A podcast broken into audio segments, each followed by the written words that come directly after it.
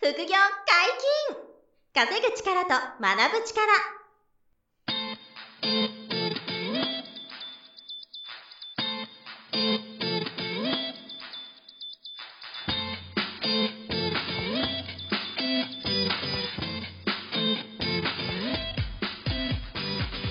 この番組は稼げるようになりたいを叶える副業アカデミーの提供でお送りいたします副業アカデミーはあなたが副業で稼げる状態になることにコミットしたスクール初級コースから上級コースまでさまざまなジャンルの副業ノウハウを学んでいただけます詳しくは「副業アカデミー」で検索くださいこんにちは、小林正宏です。山本博史です。よろしくお願いします。す。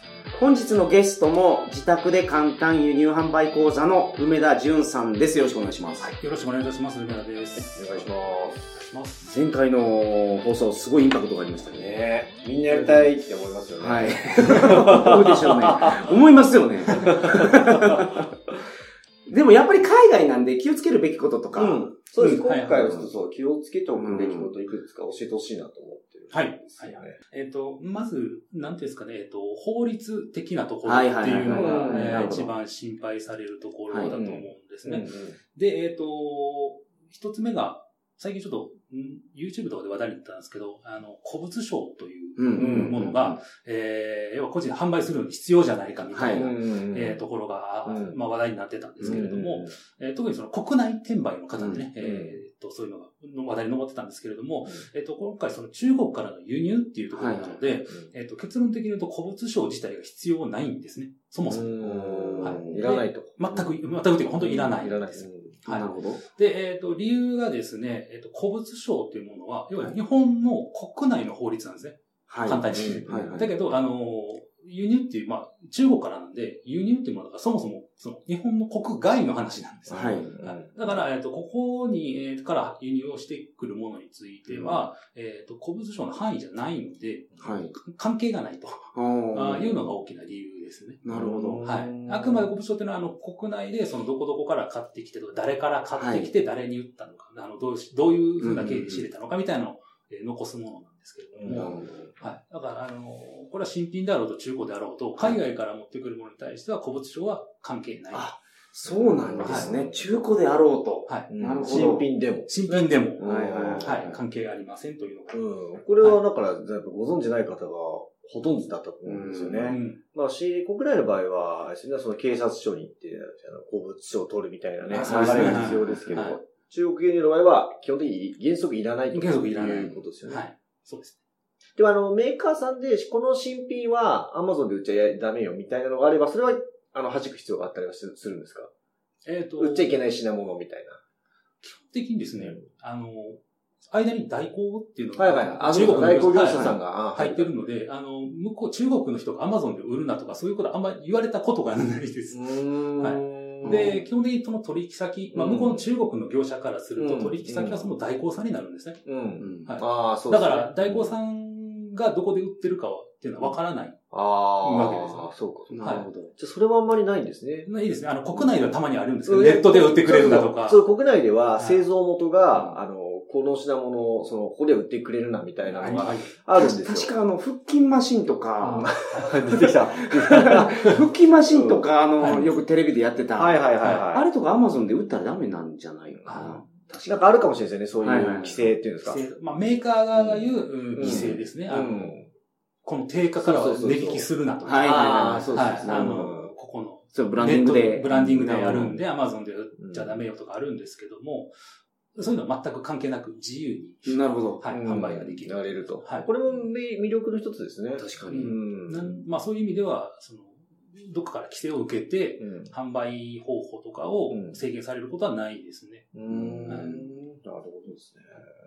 あれは、あと、税金関係で言うと気をつけることあります税金関係でいうと、まあ、基本的にその、いわゆる輸入でかかってくるものって関税消費税なんですね。輸入はいはいはい輸入消費税。そうか。輸入しても、は日い本国内で消費するものになるから消費税かかってしまうんでかすかっね。ちゃうんです。そうか輸出はかからないですはよいね。、帰ってくるんですけど、輸出は消費税還付されます。還付されますけどはいはいはい輸入の場合は計算入れとくわけですね。あ、そうですね。うんで、えっ、と、まあ、輸入の時にこちら払うんですけれども、はい今度売った時にも消費税をもらう形になるのそで、そ,、うですねうんでそれと相殺して、えーうん足が出た分を納めるみたいな、税金として納めるというような仕組みなんです。うんはいで、えっ、と、この消費税と、あと関税ですね。うん輸入関税っていうのが、えーまあ、かからないものもあるし、かかるものもあるし、はいうんで、その製品によってもバラバラなんですね。うん5%パーぐらいのものもあれば、十数パーっていうのもあって。うんで、基本的にそれはバラバラなの。だいたい8%から、まあ、合わせて10%ぐらい見とけば、うんあの、原価に組み込むと。はいはいえー見ていれば、うんまあまあ、入るなぐらいの。まあ、かかるものとしてはいはい。それは仕入れる品物のジャンルによっては、い多少この関税が変わってくる。変わってくる。っていうことですね。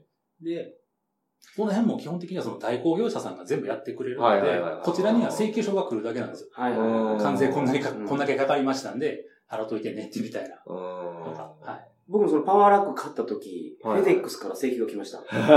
消消費税先に立て替えてるから、うん。これを払ってねっていう。はいなるほど、なるほど。で、代行さんと付き合いが長くなればう、ん。代行さんにデポジットしといて、うそっちなでるほど決済とか、はいあーはい、そういうのもやれるところもありますうし、ん。だから完全にそんなビビることはないんですけどうんも、あの、えーっと、一部その革靴とか、はい一部、まあ、いろんな商品あるんですけれども、うん革靴とか特定の商品だけべらぼうに高い時があるんですね。んで革靴なんかは、えーっと、40、40%ぐらい買うのかな。えー、あー、なるほど、そうなんですね。はい。で、40、40何パーと、あと、えーちょっとそのすみません、細かい数字忘れましたけど、40%確かに関税って品目によってもう、全然違います。こんにゃく芋とかすごい関税かかってると思うんですよ、国内で。 100%とかかかるんですよ。えはい確か100%、200%とかかかマるジとで思すうかは倍、倍だ倍じゃないですか国内のあれをそそう、守るためにに。はい。基本的に関税ってそういうもんなんう。で。そうですよね。関税がまあそうですよね。そういうためにあるものですかはらい。ね。で、革靴は結構高いです。あー40%と、えーなんか4000、そんなに3000何本の高い方と革靴業界がやっぱり、あのうー、国会議員を何何人か送り込んでは仕入れさせんと。やってるかもしれないってうかもしれないはい。へーでまあそういうのだけ気をつければ、はいまあ他は大体10%見とけば、まあ、鳴らされてそれぐらいになるんちゃうかな、みたいなるほなど。うんいう感じですねじゃあ、新しいものをやるときは完成調べた方がいいですね。めちゃくちゃ高い場合があるかもしれないから。あのね、調べられないです。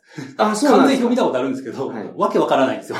じゃあその代行業者さんに聞いて確認はできるんですかどれぐらいかかるんですかもうわからないです。あの、税関でこれそうバなーんっですねて決められて、あこれナンパ、これ、これは素材がなりで、とか。でたまにだから電話がかかってきて、これ素材、あの、何ですかねみたいな。こあのあ。商品何ですかねみたいな確認の電話が入あっーて、。つどつどですね。はい確かになるほどで、。鳴らして10%ぐらい見とけば、見とけばはいあの、損することはほぼない。まあないでしょうねなっいてでいしょうねっていうは感いじぐらいでですすか。かね。はいあ、そう、僕、前の会社で、輸出をやってたんですよ。アメリカに物を売ってたんですけど、その時アメリカの関税を、一つの商品なんですけど、この品目で通すと関税が10%やけど、この品目にすると7%になるとかいうのがあったんで、はいその7%のやつで通すようにとか、あーなるほどね。やってましたね。で、そこの判断は関税がするんですよね。そうなんです。はあだから自分の、で、判断したところで、関税、いや、これこっちやって言われたら、おしまいです。 なるほどね。そこでこう、まあ、精査されてるんですね。そうですね。うんはいい。なるほど。その3%でかいですからね。めちゃくちゃでかいでですかい。そこ7%できれば、はいでかいですよね、3%が。そうです。なるほただど。、ただね、そう訴えるところもないしは、いそんな力もないから。ないから わかりましたってなっ そこはもう、言われた通もうり。言われた通り払うしだかけど、言われた通りちゃんと請求来るから、それは払ったらいいだけでて。すいいけでどすね。はい。ちなみにその余談ですけど、仕入れ、代行してくれる業者さんに対して支払うのは、はいあの、都度こう言われたけど振り込むんですかクレジットカードとかでも払えるんですかえっと、クレジットで払ってます。あうでんクレジットカードで払うから、ポイント貯まりますね。こそうですね。うん最初はね、。現金でやった方がいいです。あ、そうなんですね。うん僕の最初はおすすめは、もうこの口座でも現金でって言ってるんですけど、クレジットって結局借金なんで、うん。うん。あまの、あそ1ヶうです月ね半後にこう、決済が来るじゃないですうか。ん。でそこで、うんあの、お金がちゃんと回収できてないと、うん。ものすごく焦るじゃないですか。うん。あ、それまでに売れてない。売れてない、売れてないっはていはいなはいったら、その、例えば無駄に安売りしちゃったりとか、あーあ。そういうのこと精神的にね。精神的にうんやっぱ初め。追い詰てられやっぱ怖いから。うん本当は現金であれば、持ってる分しか買えないので。うん確かにそうかそうはか。いそういう意そ味れすね。で、あのー、なんですかね、こう、うまくいくようになったら次クレジット。ああ、あーそういうステップがいいよと。はいあーそれからちょっと余剰資金がある人だったら、あもう全然クレジットでですすね。ねいつクレジットカード引き落とし方も大丈夫であればいいけど、はい。あのー、あれですね、お金に余裕がない状態でクレジットカードを先切って、そうです。あのー、でも決済期日にね、はい。お金がないとかなると慌てるから。そうです。だからあるお金だけで現物、最初現金仕入れがいいよそっうてでいう。すね。はい。なで、るカードを使っていくと言われている、そのポイントがガンガン溜まっていく。うんほど。ははいいははいいははいい。で昨日乗ればね、毎月100万とか。確かに。ね、あの、仕入れて、で、そうです30%よねの利益取って、はい行って飛ね。飛行機乗り放題じゃないですか。そうそそううそう無そ理う。ですああの、実際、僕九州往復とか、それしてますね。うんもうマイルだけですねマイルだけで往復し、て、すごいですよね。ポイントであれねホテル代払って、最高っすよね。最高なんで、 ね。そうですね50万利益出しながら、はい旅行とか出張とかホテルはただみたいな。ただ、ただみ、ただ同然ぐらいすに。ごいですよね。現地の、あの、その、なんていうんですか、普段やらない、なうんちょっとランクを上げてみた、ホテルのランク上げたりあーといか、いホテルでね、はいアップグレードしたりと部かして。屋のランク上げたりとか、ああの、ちょっといいご飯食べたりとーか、ははいはいはいい。要は、もともと飛行機代に使う分が浮いてるような状態なので、そうですよねはいそれをこう別のところにこう使って、使えるとはい、お土産ちょっと意外と気づかれてないんですよね。その、あの、100万円毎月買い物して、ポイント前で貯めるのは大変じゃないですか。はい100万も買い物するのは。だけど、仕入れだから、その利益出すための活動で、そうですね。 100万毎月買ってるだけなんで、基本利益出すために買ってて、それがポイントマイルに変わるっていうね。はいでも物販の良さの一つですよそうね。です実ねは。。うちにあるおもちゃ大概ポイントですね。最近なんかお金払う。あのお子さんお子さんのねはい。お金払うの抵抗出てきました。 全部できておもちゃ がはいポイントが貯まるからですよね、それもうめちゃくちゃ。めちゃくちゃもう見たらまたポイント貯まっとるわと。終わってるから、現金で買うのはなんか嫌だなんかね、 そうした気になるんですよ。ああ、すごいな。もう感覚がもう狂ってきたのね。 あれでもそのちょうどあの、この、子供が小学校上がるんで、はいランドセルを置くラックを買ったんですけど、あーもうラック、うん、もうそれもポイントで 全部、はいすはいげえ全部それおも金で買わなくて済むんですね。はいポイントの範囲で全部買って、なるほどへーでも、クレジットカード、会社によりますけど、ポイントって今、いろんなの変わりますよね。はいあのそうで例えすねば、掃除機に変えたりとか、うんはいカニ、食べ物に変えたりとはか、いなんか、商品券に変えたりとかね、はいあの、iPad 変えたりとか、いろいろできますからね。できます。で、例えば、アナ、まあ、マイルで貯めとくと、その飛行機にも乗れるし、はいでそこから楽天ポイントに変えたりとか、ははいはいはい。あの、いろんな、なその、まあ、松清とかで買い物ができたりとか、あの、要は買えるのが結うん構、あの、マイルの方ができたりとかはいはいしますし、あと今なんかたまに雑誌でありますよね、クレジットうん。最終決着みたいな。はいはいはい。どこがいいかみどたいなこがいいあーかは、いポイント還元率これ、はいみたいな。いやでも楽天は今すごいんですよね。その、はい。えっ、と、トラベルの旅行にもねう、ん行きますし、あの、証券とかあっちもあるんで、はい投資信託とか株の方にもポイントが使えるようになってきたりとか、まあ食べ物とかも当然そうだし、普通にあの、お金みたいにね、いろんなこのグループで使い、横展開できちゃうポイントだから、すごいですすよごね。いでかいですね。楽天カードとかで仕入れてればね。はい、僕楽天カードでやってるんですけど、ああ、そうですか。うんはいえっと、そうするとあの、楽天カードで、要は決済切りまくるので、はい。あの楽天のランクあるじゃないですか。はいあれがどんどん上がっていくんですよ、勝手に。おーで今、一番ダイヤモンドがね、一番上の。はい。すごい。それずっとなんか維持してるんですけど、はいそうすると、あの、ポイントが常時4倍とかなんですね。あねー、ダイヤモンド様あは。ーダイヤモンドさんも常時3倍、4倍とはか、いビップだから。リープだからあでーで、買い物してないんですよ。 4楽天で買い物してるポイントだけなんですけど、はいランクだけ上がってって、とか。すごいなぁ、はで、なんかいろんなセールの案内とか、もうなんか限定の案内とかが来たりあとあ、か来、るんだ。はあ。何もしてないんですいけど。いですよね。ポイントガンガン溜まって、毎月何万円、数万円レベルで溜まっていくんで。そうですよね。う それぐらい仕入んれで、でやって使れってるば。とうん。はいしかも、繰り返しですけど、ポイントを貯めたくてやってるわけじゃなくて、ビジネスでやってたら勝手に貯まるっていうのがいいですそようねで。すね。確かに。ねそれで生活の足しになっちゃったり、うん子供のプレゼント変えたりはいするわけですからね。子供のプレゼントがポイントっていう。 まあけど、これも逆に気をつけることですよね。気をつけといたら得することなので。ああ、そうそうそでう。すね。だからはい把握しておくべきこうんそうとですなね。のポインね。トの還元率のいいカードを使いましょう。うんなるほど。はい素晴らし。いマイル使って。あとやっぱ輸入なんで、はい輸入したらダメなもの。ああ、それもありますよね。はい生き物とかダメですよね、多分。生き物完全にダメで すね。虎を輸入しますと か。生き物系は一切ダメ。一切ダメですダメねです。かはい。とか、あの、まあ、銃、銃器とか。ああ、まあまあ、そうですね。はいああいう刃物系武器とか武器とか刃の物関係あーはもうもちろんアウ包ト丁とかもダメです包丁もね、あの、一応刃渡り15センチ以上やったかな。なんか一応サイきズで決まってる。決まってるのはいるんですけど、あーまあ、あの、こうちっちゃいね、果物ナイフとうんか、はいあったり、OK な場合もなるほど、なるほど。はいありますうーんははいい。意外なところで、これダメだよっていうのは。意外なところで言うと、あの、前回お話しした、あはいの、醤油差しがダメですね。まさかの。まさかの、あの、え、醤油差しはすし聞いてましたけれども。醤油を刺すケースがダメなんですかダメなんですね。うんあの、あれ、あの、食品衛生法っていうのに引っかかってきまして、うん要はあの、まあ、口に入れるもの、えーになるので、醤 油差しは口に入れないじゃないですか。なんで一緒に言わないもん。吸わない吸わないけど、ダイレクトにはいかダなイいエッでトいすかよないけれどダメも、だ食品を入れるものであるので。あ確かにねはいえっと、NG というか、えっと、その検疫をちゃんと通さなきゃいけない。検査あだから、それ醤油が中に入ってる醤油差しじゃなくて、はいからのケース、ケースであってもダメっダてメことあの、です醤油を入れるのが前入れる提にかならるね。。そうですねは入れ。まあ絶対入れますもんい。ね。絶対入れるのがダメはいっていうことになってまして。なるほどで、まあ、検査。通せばいいんですけれども、それが通ってない状態なら、まあ、アウトと。うんなるほど。はいうなので、、えーで、同じその食品衛生というところで言うと、うんえっと、5歳以下の子が使う、えーおもちゃ関係ですね。はいはいはい。えーおしゃぶりとか、例えば、はいガチャのおしゃぶりであるとかお、ーあの、ガラガラとか、うんえーあるいはその積み木関係とか、はいああいうやつも全部その食塩水に引っかかるので、えーアウトです。あでも口に入れる可能性があるか赤ら。ちゃんははいそうで口に入れちゃうから。はい。赤ちゃんが口に含む可能性がああるので、の、ミニカーとかもそうなのミニカーもその対象年齢がう、んえー例えばその3歳とか、あなってたらアウトですね。へはいー。おもちゃそうなんで3す歳。かまあ、あの、細かいその、面白いですね規定はあるんですけども、だからその高級ミニカー、大人の、うん。うん。もうお父さんが集めるみたいなやつは大丈夫やけ大ど、丈夫だと、まあ、その対象年齢なので、対象年齢4歳以上とか。あーなるほどってああ、だったはらいいい。18歳とかだったらいいんですね。3歳までとかだと、えーっとね、ちょっと5歳以下。あ、あはい5歳以以下下っていうふうになってます。うんはい。まあ、要は、就学時、未就学時っていうとこ小ろ学生じゃな。ないい人たちみたいな。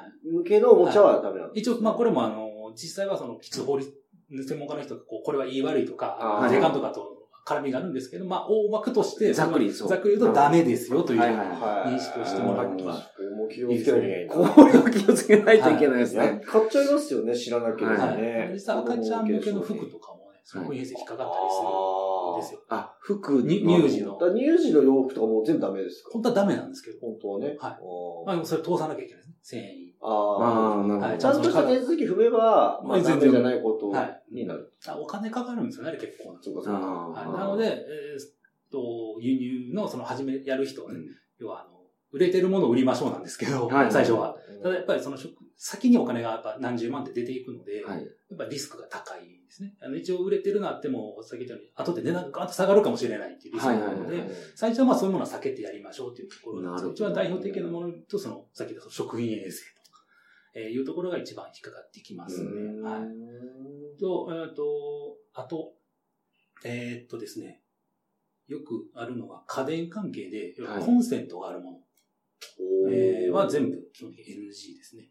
輸入できない。PSE っていう電気安全法かな、えーいうのがかかってきまして、えー全部それも検査というか、取コらないンといけセないントがダメ。コンセントがダメです今、その USB で充電するものとかあるじゃないですか。はい、はい。あれはどうですか一応今のところセーフ。あー USB だけならはいセはーい。フみたいな感じですね。へはいーだからコンセントで、あの、日本のコンセントと中国のコンセントで形が違うんですね。うん実はで、それをまあ日本向けの、日本のでも使えるような形のものを一応売ってはいるんですよ。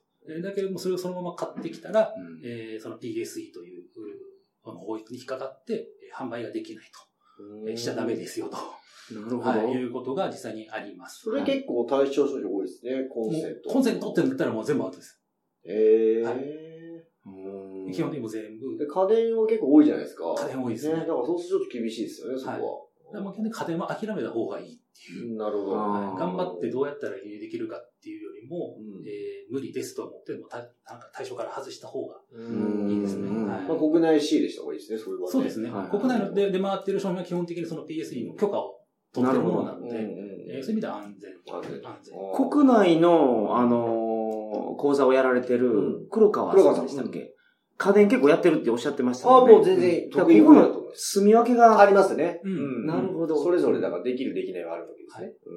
まあ、良し悪しっていうかね、はいはいはいそれぞれなんですね。うん。で僕も一回、その、全然こういう法律を知らないときに、はいコンセントある商品扱ってたんですよ。はいでえっ、と、扱ってしまってて、打ったらダメなんですよ。はい確かなんですけど。で、要は、なんていうんですかね、ちゃんと検査を通してない商品だったんで、えっ、と、なんですかね、こうクリスマスとかにある、このろうそく型のこう、なんですかね、LED ライトみたいな。あー、はいはいはい、ああれを売ってたんですよ。の実に火つけるわけじゃなくなくててはいはい光らせて、光らせてなんかゆらゆらしてるゆみらたゆいらな。うんあれを売ってたんですけど、お客さんからあの、返品ってクレームがあって、はい。で、内容が、あ商品が爆発したって言って、うわ、危なうわで商品が返ってきて、はい。えー見たら、その充電のところなんですけども、それがちょっと黒焦げになってて、はいはい。これ一歩間違えば火事やな、みたいな。そうですね。よかったですね。よかったねね。はいお客さんもそれで返品だけで済んだんで、まあははあなので、それで、こううん危ないなと思って調べたら、その PSE という法律があるらしいと。い。こあれああかんやつやん、みたいな。あ。なご金銭の品を。は。ないるほどやってしま って。そこで気づいたんですねはいはいもうす。ものすごい前ですけど。はい。なるほど。ありましなた。るほどねだから、その、売れてるからとかいう理由で、うんあの、バレないことはあるんですよ。僕もできたように。はいはいうんあの、入ってきちゃうことはあるんですけれども、うんそもそも入れようとしてダメ。ダメと。うんまあでも、コンスタントにずっとやっていくことを皆さん目やっていく上標ではとねはされてると思いますかうんら、そういうなんか、まあ黒いやつとかグレーのやつはやめまとあい気て。をつけた方がいいですそうね。ですね。真っ白で真っ白の。うんそうですね。なるほど、なるほど。なるほど。他ありますなんか気をつけること。えっ、と、これ法律ではないんですけれども、はいはいはいえっと僕はその講座の方で、えーやめとい、やめ、やめてって言ってるやつがあって、えっ、と、よく売れてるんですけれども、バイクとかに乗る時のプロテクターっていうのがあるんですね。うんはいはいははいで、えー実はあのヘルメットにはあの、要は PSC、その安製品、商品安、製品安全法かな、なんか、うんうんうんえーその商品に対しての安全を確保するものとして、バイクのヘルメットにはそういう基準があるんですけれども、い。シール貼ってますよはねい。ヘルメットには。えーそれの、えーと、体を守る方のプロテクターも、やっぱバイク乗りの人はね、あのはいよく着てはるじゃないですか。うんだけど、あれは別に基準ないんですよ。はい。あのなんですけど、あの、あれちょっと売れてるから台にやると、うんあの、要は体を守るものじゃないですか。うん。あの、万一の時にはい自分を守るものなんで、うんえー中国からでどんなものかわかんないっていう。どういううふうに作ったかもわからないし、なんか昔動画で、なんかどっかの外国人があの日本のヘルメットと中国で作られたヘルメットをバットで殴るっていうやつがあったんですよ。だから日本のヘルメットは傷がちょこっとつくだけなんですけど、はい中国で作られたバイクのヘルメットベコベコになるっていう動あー画があるんですよ。はそんなようなクオリティの可能性があるのい。で、はい。要は法律云々っていうよりはその、毎日の時の重要性を考えて、うん。取り扱わないようにしましょうと、なるほど。えーいうのが、あのそのバイクの用のプロテクターとか、えっ、と、あとその子供用のチャイルドシートとか。あこれはもはういチャイルドシートの方の基準あるんですけれども、うんそういうちょっとなんか命を守る系はね、ちょっとやめた方がいいなとう思って、ん。えー、止めてますね。なるほどはい。その、だから品質管理してないから、そう保証ができない。はい。あくまそうでいう僕リらスクがあ品る質管理してないってのは本当そうなんですよね。はいはい僕らあるものを持ってくるだけなので、ううんん、なるほど。重大事故が起きないような、うん大丈夫なような商品だけを、ははいはいいはい。持ってくるように。まあ、それ、なんかすごいリスクになり得ますもんね。うはん見えないんですけど、い。事故が起きた時に。はいね。うん万が一がありますからね。うんなるほど。そのあたりですね。素晴らしい。めちゃめちゃピンクが出ましたね完璧にわかりました。 気をつけておきたいこと。本日もお疲れ様でした。はいありがとうございます。副業解禁、稼ぐ力と学ぶ力、そろそろお別れのお時間です。お相手は、小林正宏と。梅田潤と。山本博史でした。それではまた来週、さよなら。さよなら